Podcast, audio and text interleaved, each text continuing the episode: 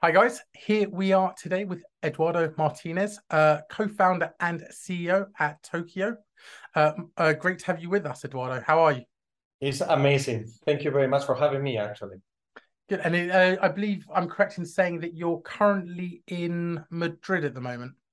Yes, I'm still enjoying the sunshine, even if it's uh, a little bit after the summer. Uh, yeah, I commute to London quite often, but I'm in Madrid at the moment. And again, I, I, believe I'm correct in saying that you have your headquarters based here um, in the city of London. Yes. So uh, let, let me jump into it. So again, what is TOQIO and what is it that you guys are actually building? So we are a SaaS platform. So basically, eh, as you know, changes in regulation, changes in technology, what is enabling is a lot of different startups, a lot of different companies and financial institutions to operate in ways that they couldn't do before. So you have companies like payments companies, FX companies, you have banking as a service companies. But whenever a corporation or a traditional financial institutions is trying to take advantage of all these new ecosystem, they find a bunch of APIs and they have to become a technology company themselves to be able to use all of that. They need to implement a solution, they need to implement a platform, they need to implement it. And we are actually taking all the burden against them. So we have created a SaaS platform where they can configure a fintech proposition in a very easy way. And it's sitting on top of a marketplace because we are not looking at replacing this amazing ecosystem of traditional and new fintech uh, companies, but we are embedded in, uh, in our platform so our customers can take and use the products and services to build their own proposition. So is TOQIO largely a supplier to the fintech sector, or are you a fintech yourself? So it, it's a supplier okay. and a partner. And we like to be called a partner because interestingly enough, our, our, our ideal customer profile is financial institutions. We have been working with fintechs, startups, but we also work with very traditional financial institutions that they know they need to digitalize the products and services, but they didn't have the capacity or even the money to do so. So actually, we are a much more effective way to do that. But interestingly enough, once they digitalize their products and services in our platform and they use it to deal with their customers, they realize that they can place their products and services in our marketplace. Okay. So we act as a sales channel for them because all the people can, and all the customers can actually take those products and embed them on their solutions to expand their capabilities. So suddenly we become also a growth channel. So we are not seen only like a, a platform for a, a, a technology provider, but we are also seen as a marketplace. And we are very much inspired on the Salesforce model for sales. And we want to be the Salesforce of the financial industry. I get that. So again, essentially your goal is really to make it simpler for companies to build their own fintech propositions and to digitalize them and to expand their product and service capabilities. Yes. And and in terms of in terms of like the, the fintech sector, how do you guys really stand out now? Like, what is it about your product and, and the way in which it works that is such an attractive proposition for for these companies? So one, one of the things that we have seen, and our, as I was mentioning before, our ideal customer profile, it's financial institutions. Yeah. So let me put it that financial institutions, which are non-banking financial institutions, so let's put the banks aside, although we are starting to work with them a little bit, but they're, they're, they're a different beast to deal with. So eh, eh, let's work with the, with the financial institutions. Funnily enough, there are a lot of them. So the, the, the market in, in Europe is over, I think it's 400 trillion euros that is happening in alternative financial institutions. Moreover, when you go to the B2B space, so we're going to we're talking about financing purchase orders, international trading. So there is a lot of financial institutions. All these financial institutions for many, many years, they have been providing one service to their customers. And this is what they're really good at. Funnily enough, today, with everything that is at hand, not making that service as a standalone service is no longer competitive. So what they need is what we call bank grade solution. So bank grade means like a bank. So you have access to accounts, you can have access to payments, some people have access to cards, some people have access to a front end like a bank that they can deal with their customers. So they need to expand their products and services. And they use us to do so. So they digitalize their product on our platform and they take all the products that we have built that they can actually deploy their own banking solution. Does it mean that all our customers are launching a neobank? No. Some customers are doing in-house banking. Some other customers are doing a, a neobank. Some of the customers are using us for treasury. So you have a lot of different payments, a lot of different clients, a lot of different structure, and we we managed to simplify all of that into one single center. So they use our the use cases change and vary, uh, but uh, where we specialize the most is in B2B mainly and B2B2B. So we are not that strong in consumer, although we have some consumer propositions, but on the corporate and business world and SME world, we are very strong. So uh, are you essentially allowing the financial institutions to white label your product? They white label my our product, so you will never see our product on the market. So you will see it okay. if you're building the, uh, if you're building a fintech proposition on behalf of a corporate or a financial institution because our configuration portal is branded TOQIO, and that's it. So imagine WordPress. So yeah. nobody would ever think about actually I'm going to build a website from scratch. You go to WordPress or Magento or whichever other. We are the same. You come here, you, you start drag and drop, you start building your own fintech proposition, and then you launch it. But it has your colors, your your, your look and feel, your proposition, everything. It belongs to our customers, not us. And you talk about on your website, you talk about no code. Yes. Essentially. But again, doesn't it make it much trickier because it's essentially it's you're enabling um, people in the fintech space, in the financial services space rather, to um, not rely on on code in the way that they would traditionally do so. But then in addition to that, by white labeling it, is it not more challenging to also then build the TOQIO brand? Because you've got a really cool name, you've got a really cool brand, how what's your go-to-market strategy and how does it change? Okay, maybe so. Let's go one step at a time. So we need to build our brand with our target customers. So let me play. So financial institutions and corporations, we're working with corporations that are acting as a financial institution that you would be surprised how many large corporations, from telcos to utilities to other, they have been financing their suppliers or financing their customers for many, many years, and they and now they are managed to finance them in a much more efficient way. So uh, without having to launch a bank or anything like that. So we need them to know us, like the same way you know Salesforce. So if you go one or two the, to British Airways or Iberia at the moment, and you go to the website, it's actually built on Salesforce. The only way you can see it is if you refresh it quickly a few times, you're going to see that the Salesforce logo actually appears on the back, on the top of the screen, but that's it. But it's completely branded British Airways, it's completely branded Iberia. And you don't see that there's actually Salesforce on the back of it because the people who need to know that it's Salesforce is actually the corporation that is behind that solution. So we are exactly the same. So for us, we, we launched a neobank here in Spain, which is Crealsa. Uh, they are financing uh, sole traders and small businesses for over 20 years. They launched a neobank to continue financing in a much more effective way. So a caveat here, imagine before uh, to finance an operation, it used to take 82 to five hours to five, six days. Now with us, they can get the money in their bank account in three minutes. So that's a huge, massive value proposition. They managed to digitalize it with bank grade solution and everything like that. People doesn't need to know that TOQIO is behind it. Crealsa does. Sure, sure. I guess it's the same way, you know, we use our smartphones, we use our computer. I mean, I, I use a MacBook and I use an Asus ZenBook Pro, but the graphics card inside the ZenBook is, uh, I'm pretty sure it's NVIDIA, right? Yeah. Um, again, most people don't don't need to know that, nor will they ever know that. To be fair, um, but the but the head of architecture of Apple does. Sure, sure, sure, sure. Touche, yeah. But and again, it's it's obviously it's a it's a very exciting journey you guys are on. Um, what what is your background and and what's the background of the founding team? How did you guys get to this point where you all came together to actually build this company? So, in phases. So, on a previous life, I was a strategy consultant in London. At some point in my life, I have a conundrum. I was actually being promoted very fast and I was doing really well. and I, I, I was sitting, they, they, they put me into a fast path for uh, senior executives to actually become faster uh, leaders and future leaders of the world. In banking? was, it, was it in banking? It was strategic. I was uh, it changed because I was there for 10 years, almost nine years. So at some point, point in time, I, we were working in banking, so I was talking working in financial services, which is what it's called. And at some other times we were working in horizontal, so I was working in how to reach customers. So I, I was customer talking in marketing, customer digitalization. Remember, uh, I'm not that young, Uh, therefore, uh, at the time, it was not the internet, it was voice. And then the internet started to happen and everybody was transforming the way they were doing it.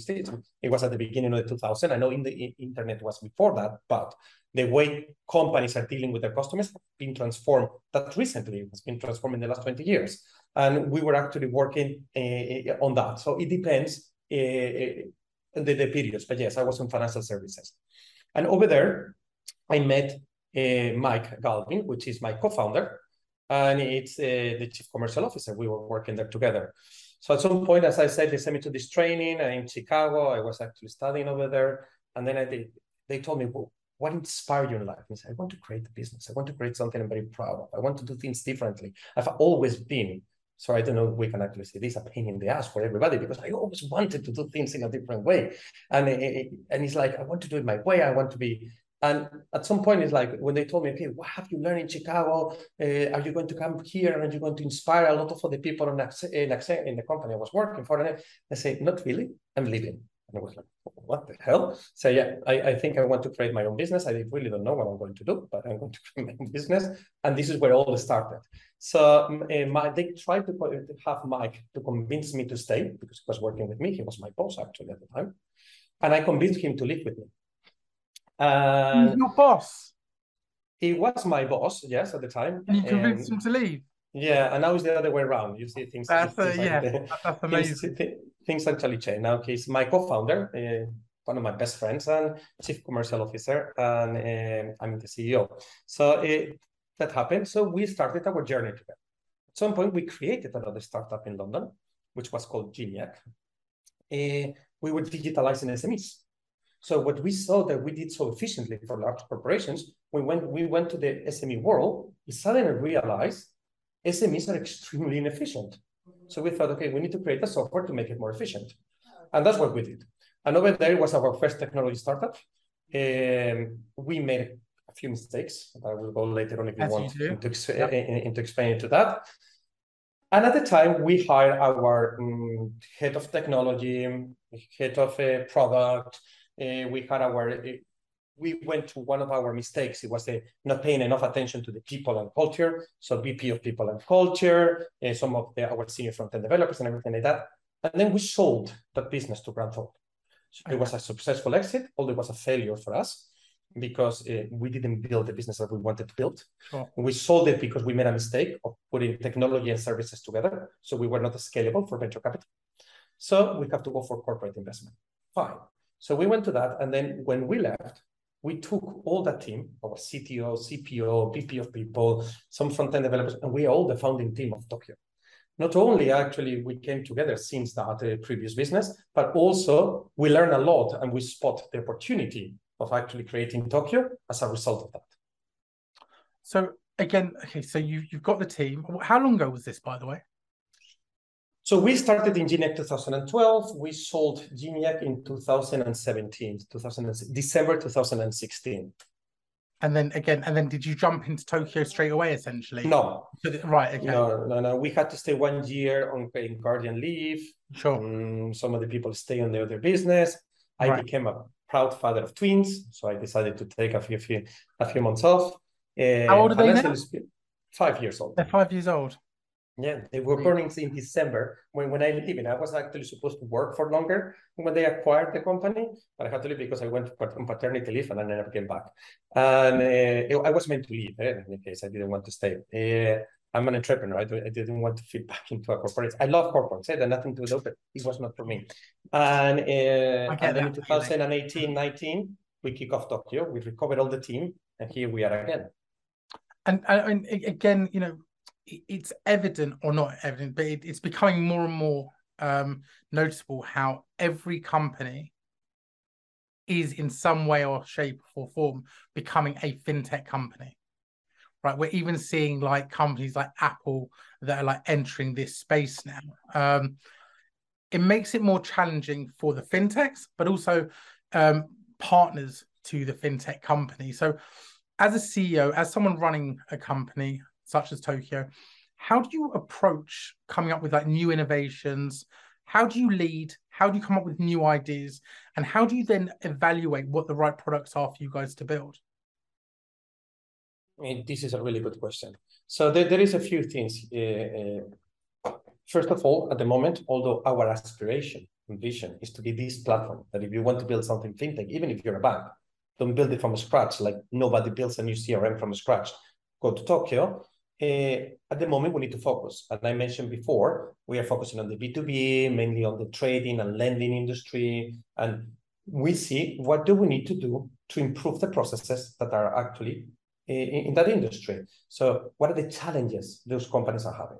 So they were having a challenge to reach bank grade solutions. They were having a challenge to, if they need to expand the products and capabilities, and I will put a, a, a real example later on so we can actually make it a little bit more tangible, this. I need the best provider. So we look who is the best providers in the market. Who are the best banking as a service provider? Who are the best FX providers? Currency cloud, blah, blah, blah. Who are the best uh, payment, and we just put them on our marketplace. And then we see, okay, this is what our customers are trying to achieve, which most of them are in the same industry. This is the pain points that they are having, and this is the gaps that they don't have. Let's build, but let's not build the final solution for them.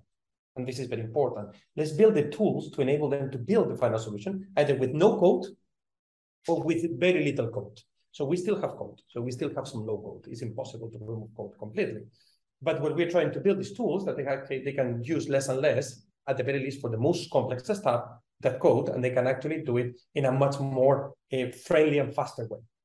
So payment orchestration, payment, um, payment firewalls, all these things that for them are so important that we can actually enable an easy way to configure all of that, that in another way will take them years to build and millions of euros to maintain. So we give them the tools so they can improve that journey.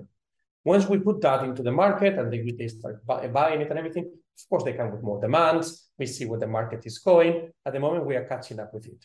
So we are always being in the best state of the art solutions on the market into our platform.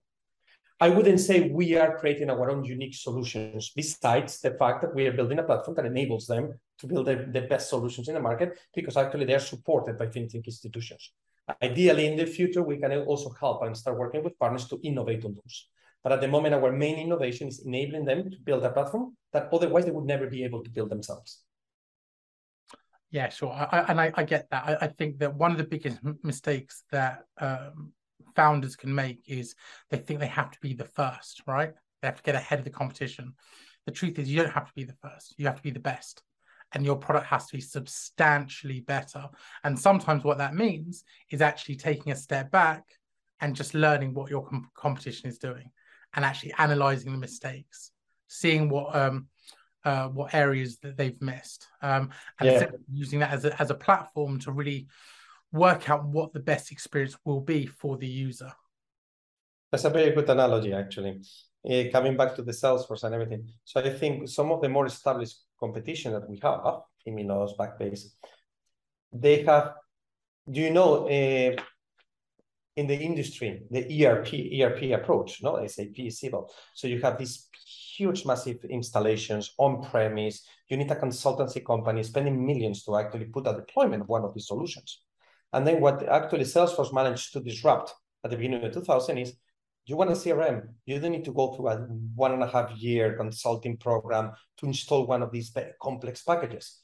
As is on the cloud, it's easy to use use it. So our competitors were more like the old ERPs with a lot of legacy that is still are very much focused on one client, one tenant. Let's deploy a huge solution. Let's put a lot of different consultancies on top and deploy it.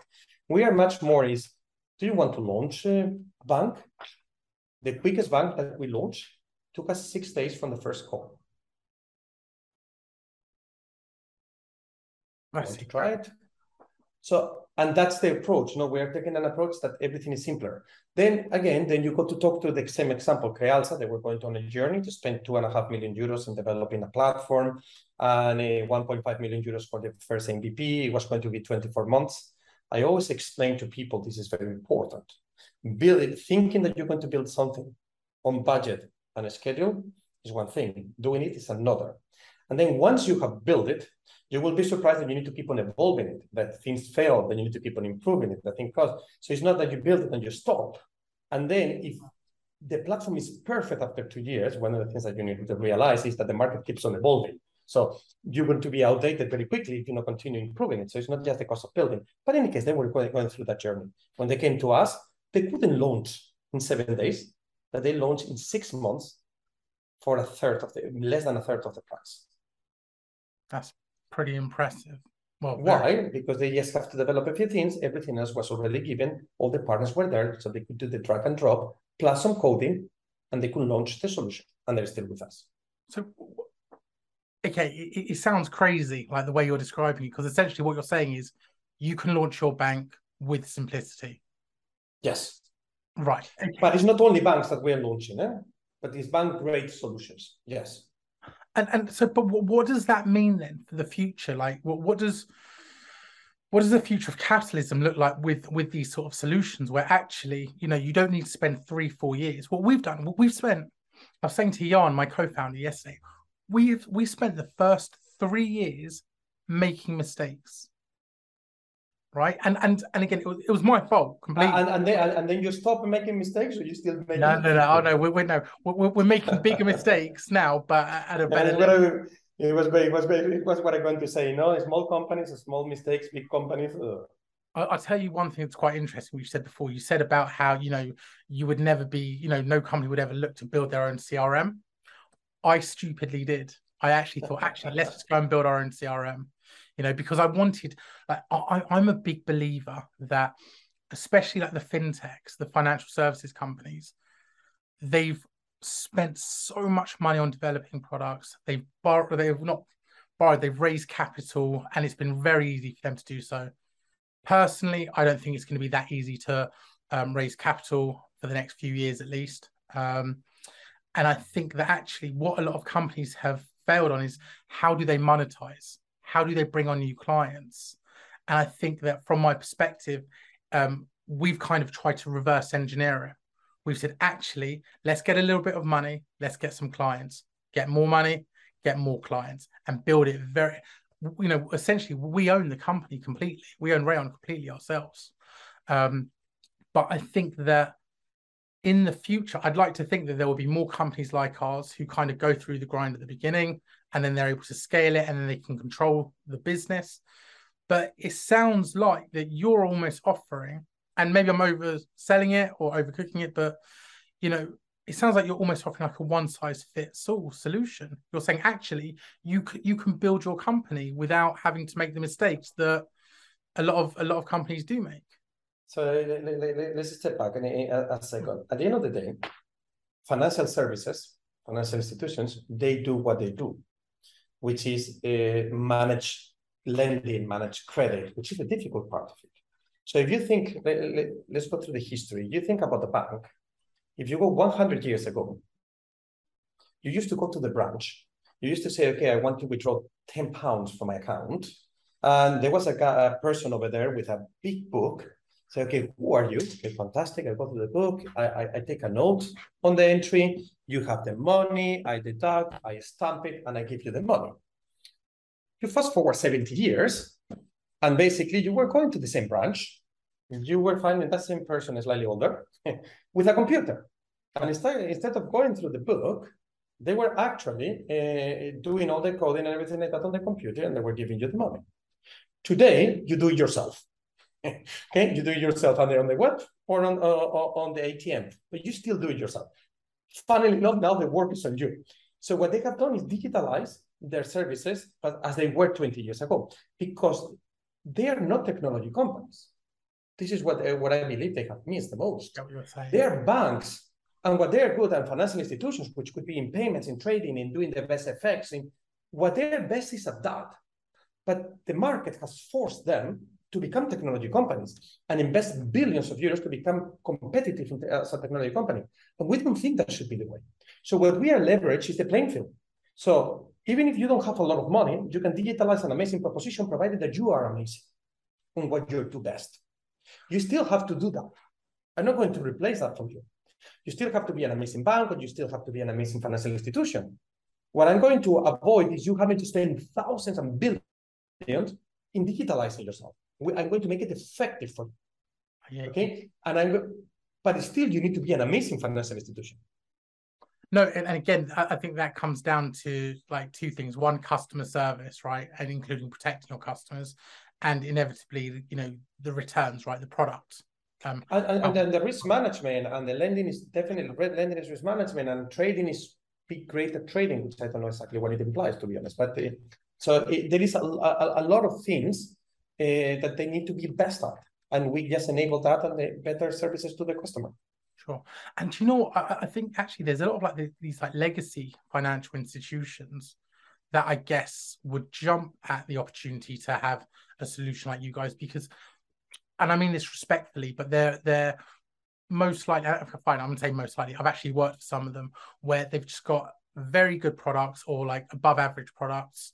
Um, they've got an absolute beast of a company in terms of a go to market strategy, in terms of sales, but they have never really had to invest in the financial, uh, the technology, the infrastructure. And I think now, you know, these are institutions that manage hundreds, well, tens of billions, and one of them I think manages now hundreds of billions. Um, you know, they're now at a point where they need to implement some form of technology, or at least the right technology, along with the right company culture in order to maintain some form of relevance. And those are our, our sweet spot of a customer. Yeah. So yeah. we have two ones, the ones that are starting the journey now. And we also have some now, funny enough, that they already started the journey years ago. They built their own solution and they hate it. So they're spending a lot of money. They have a lot of issues with it. It's almost really, really difficult to actually keep on improving it. So Although, so we have a, I'm not going to say the name, but they have a customer that just saw us the platform. And he's like, oh, so you built this on the 80s? No, no, we just built it five years ago. Oops. So it's it's outdated the day that actually is being delivered. It's, yeah. it's incredible, no? It's and they see our solution like a much more effective way to digitalize it themselves. Again, you are a law firm and you say, I'm not going to build my own Word, Microsoft Word, because I want my own Word. No, you're a lawyer. What you're supposed to be good is a lawyer, and you need to write a paper. Write it in Google Sheet, Word, or whatever you want. But it's it's the content that matters. Here is exactly the same. But then there is another thing which is very important for them, which is what a lot of our competitors do not do, and this is what we are very specialized at. We work with a company that does invoice and purchase order finance. Most of the clients, so the suppliers in this case, so the people that are doing the financing, are in Asia. Interestingly enough, payment terms are 90 days, 100 days. So when you are financing that operation, it's three months. The cost of the international payment and FX was larger than the cost of financing itself. So when a supplier was actually thinking about financing the operation, it was more important to them saying, I don't care about the percentage of financing the operation, but how are you going to pay me? Because otherwise I can actually go to transfer one and I can save the money there because it's too expensive. So what they're building with TOQIO is they still have the invoice finance capability with the lending in there, but all the payments and FX is extremely effective. So it's, it's not a problem anymore. It's because in our marketplace, we are producing uh, partners that they can actually complementary to their services, they can enable a much better product. They still do invoice finance, but now in a very competitive way because they beat all the competition by saying, listen, same rate as the competition, but the cost of FX and payment is so low that actually you're making money by financing it. And uh, so that's interesting because I, I understand essentially what you enable companies to do is avoid technical debt. And there's huge value, right, in that, in the fact that actually, and again, as someone that runs a tech company, the main thing you really want to do from day one is have a culture where it's really avoid technical debt and that that you know that gives you a competitive advantage. But in terms of like the FX etc., how how do you how do you get a competitive edge in that side of things? Partnering with the best in the market. Go in and knock on the door and say, "Do you want? Do you want clients? I have clients, thousands and thousands of accounts of people that are looking to do FX. Do you want FX? Currency Cloud told us yes, and now we're having a big list of people coming to us and say, "Yes, I want to be in your marketplace because then your customers are going to take our products. Not only that, your platform is great. I can actually even sell it to my customers because my customers were looking for a platform like yours. So it's a symbiotic approach, so we can all go to market together. I was funny enough. I was talking with Currency Cloud very recently, um, and again, another one of these companies that I think have taken quite a contrarian stance um, on on the world of fintech and yeah, another company that I think is offering quite a unique solution Um, do you guys? Am I can I ask? I mean, do, do, who do you guys actually partner with? Can you name some of your partners or? Yes, yes, yes. We have Railsbank, Modulr, Clearbank, EML, uh, Currency Cloud. We are looking at actually them for um, um, onboarding and KYB and KYC Credit Safe, Informa, Bureau van Dijk. So there's a lot of different providers over there for uh, PSD2, Twi- uh, Telmoney, Twilio. Then we have partners also for CRM like Intercom. So our marketplace is quite large and interesting in, the, in, the, in that sense. And interestingly enough, we just created a new proposition uh, where our customers can integrate their own solutions and their own partners. Uh, it's called the Integration Hub. And a lot of people are coming with trying to integrate their own propositions. And we are starting to see crypto.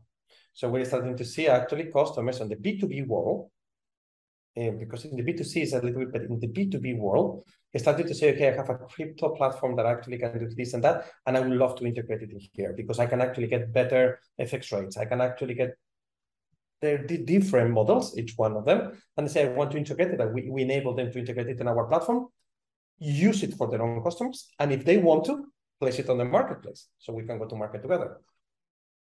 Interesting. Look, actually, we're going to have to talk offline, I think, because uh, I, I, think I think that actually a lot of the companies on the Raion platform they're now getting to a point where they're raising capital um, at the seed level. Funny enough, I was talking about it before.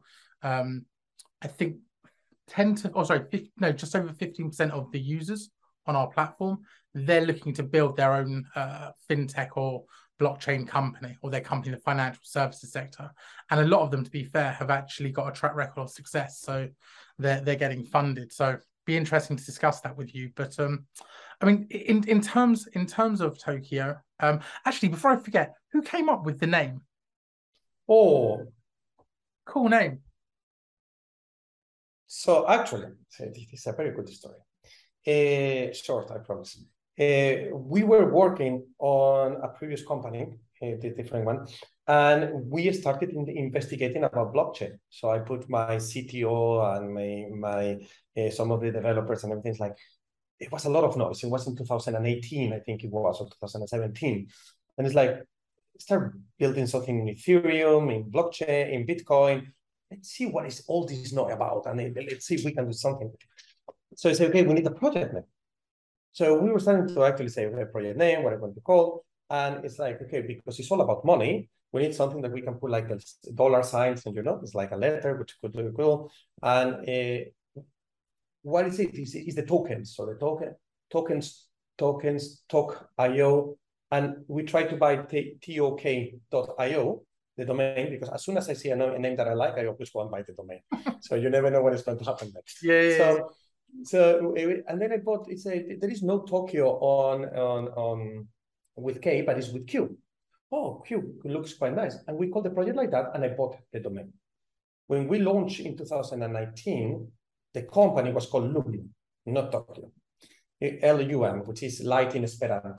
Okay, and we had the company like that. We like it. It was a very very sunny, very beautiful air, and we like it, and we wanted it. And at some point, a, a company called Loom raised $85 million from Google in France. And they say, by the way, we have the trademark and we're going to sue you, so you need to change your name. So going through the list of all the companies and domains that I had, we put TOQIO into it. And we do we do customers exercise and uh, market exercise. This is something I learned in the UK. You need to be extremely careful the way you write things and the way they're going to pronounce it, because you might think they're going to pronounce it one way, and they totally pronounce it in a completely different way that can get completely totally different. So we did a lot of it, and everybody knew TOQIO. And when it was more, people remember it very easily. Oh, the company that called yeah. the city. So it's spelled completely different, but it's like the city. And that came, and eventually everybody loved it, and that came the name of the company. Yeah, I see. I love the name. It's a cool name. I actually, I, I also did um, a podcast with um, one of the co-founders at Shares, Shares.io, and I thought that's a great name as well. Yes, it's fantastic.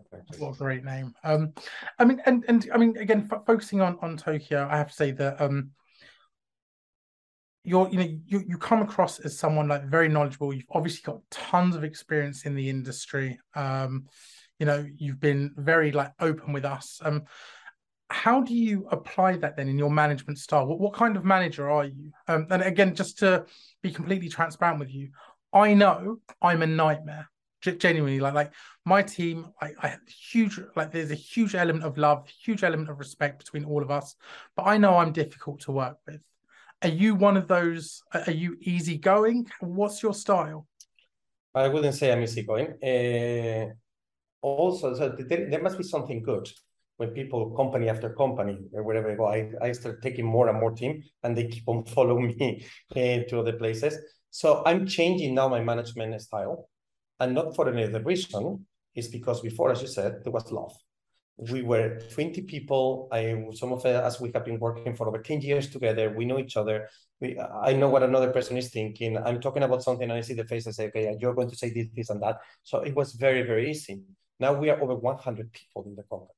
And uh, now we are not management, we're executives.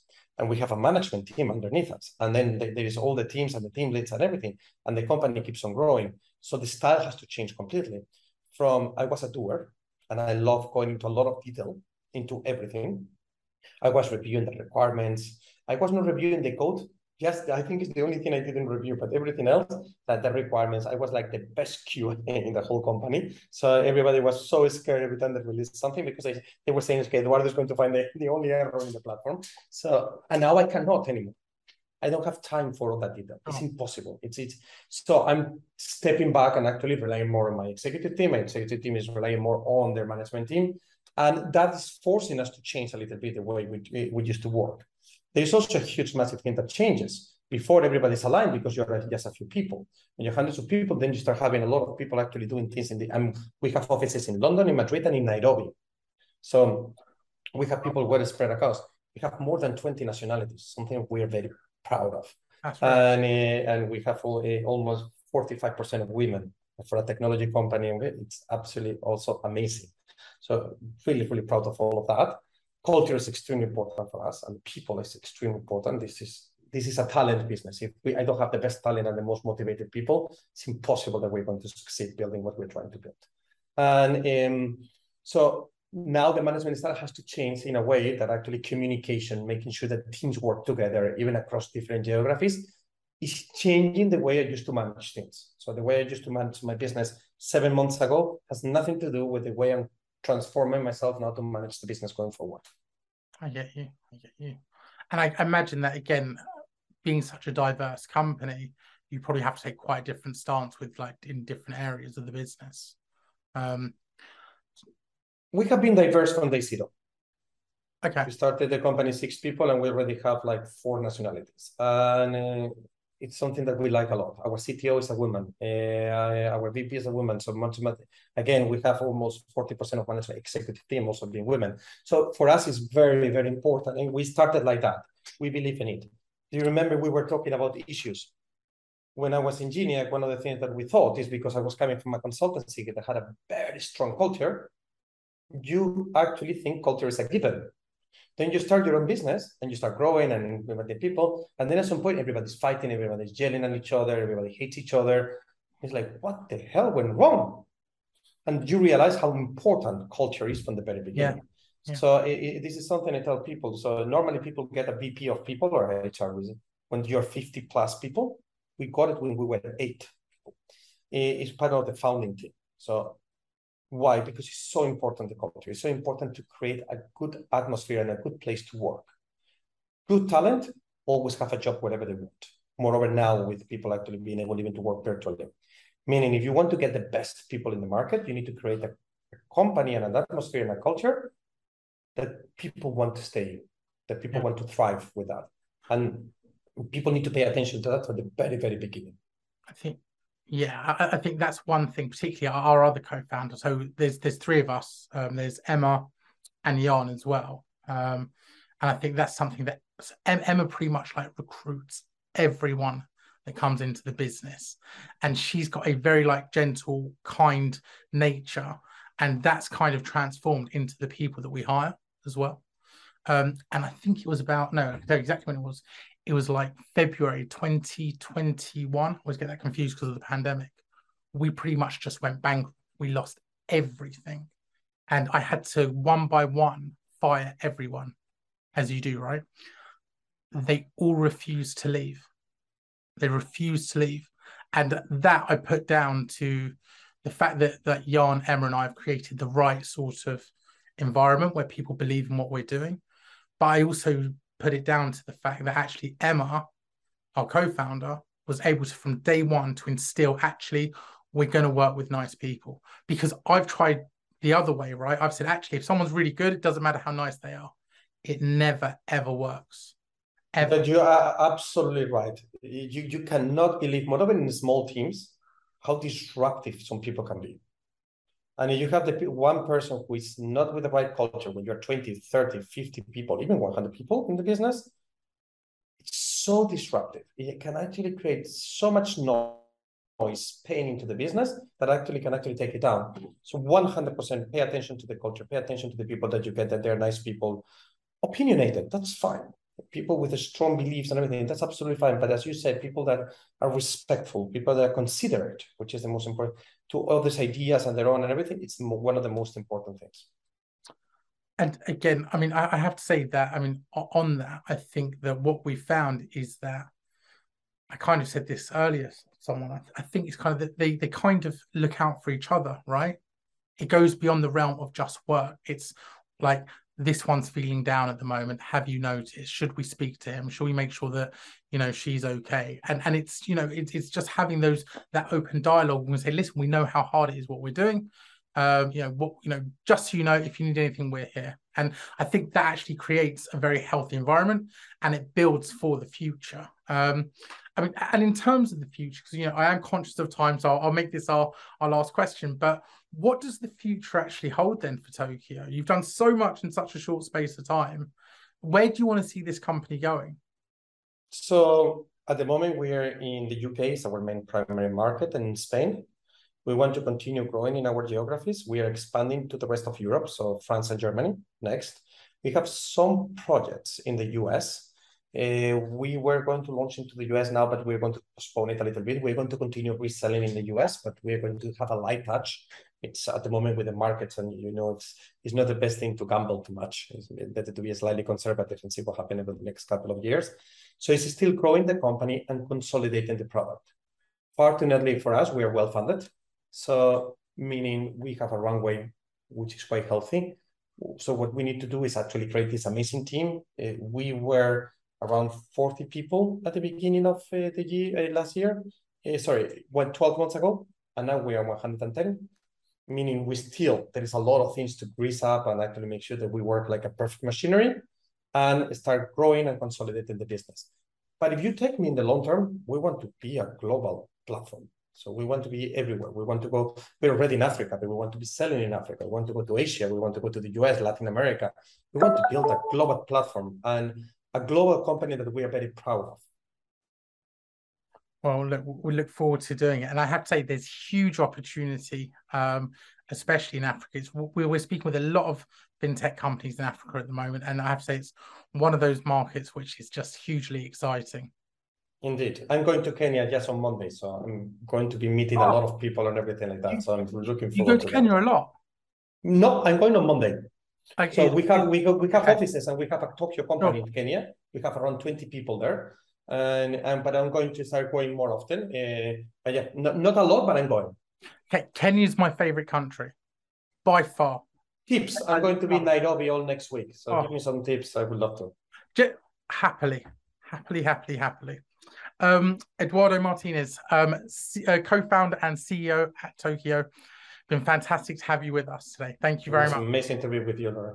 Thank, Thank you. Good to see you.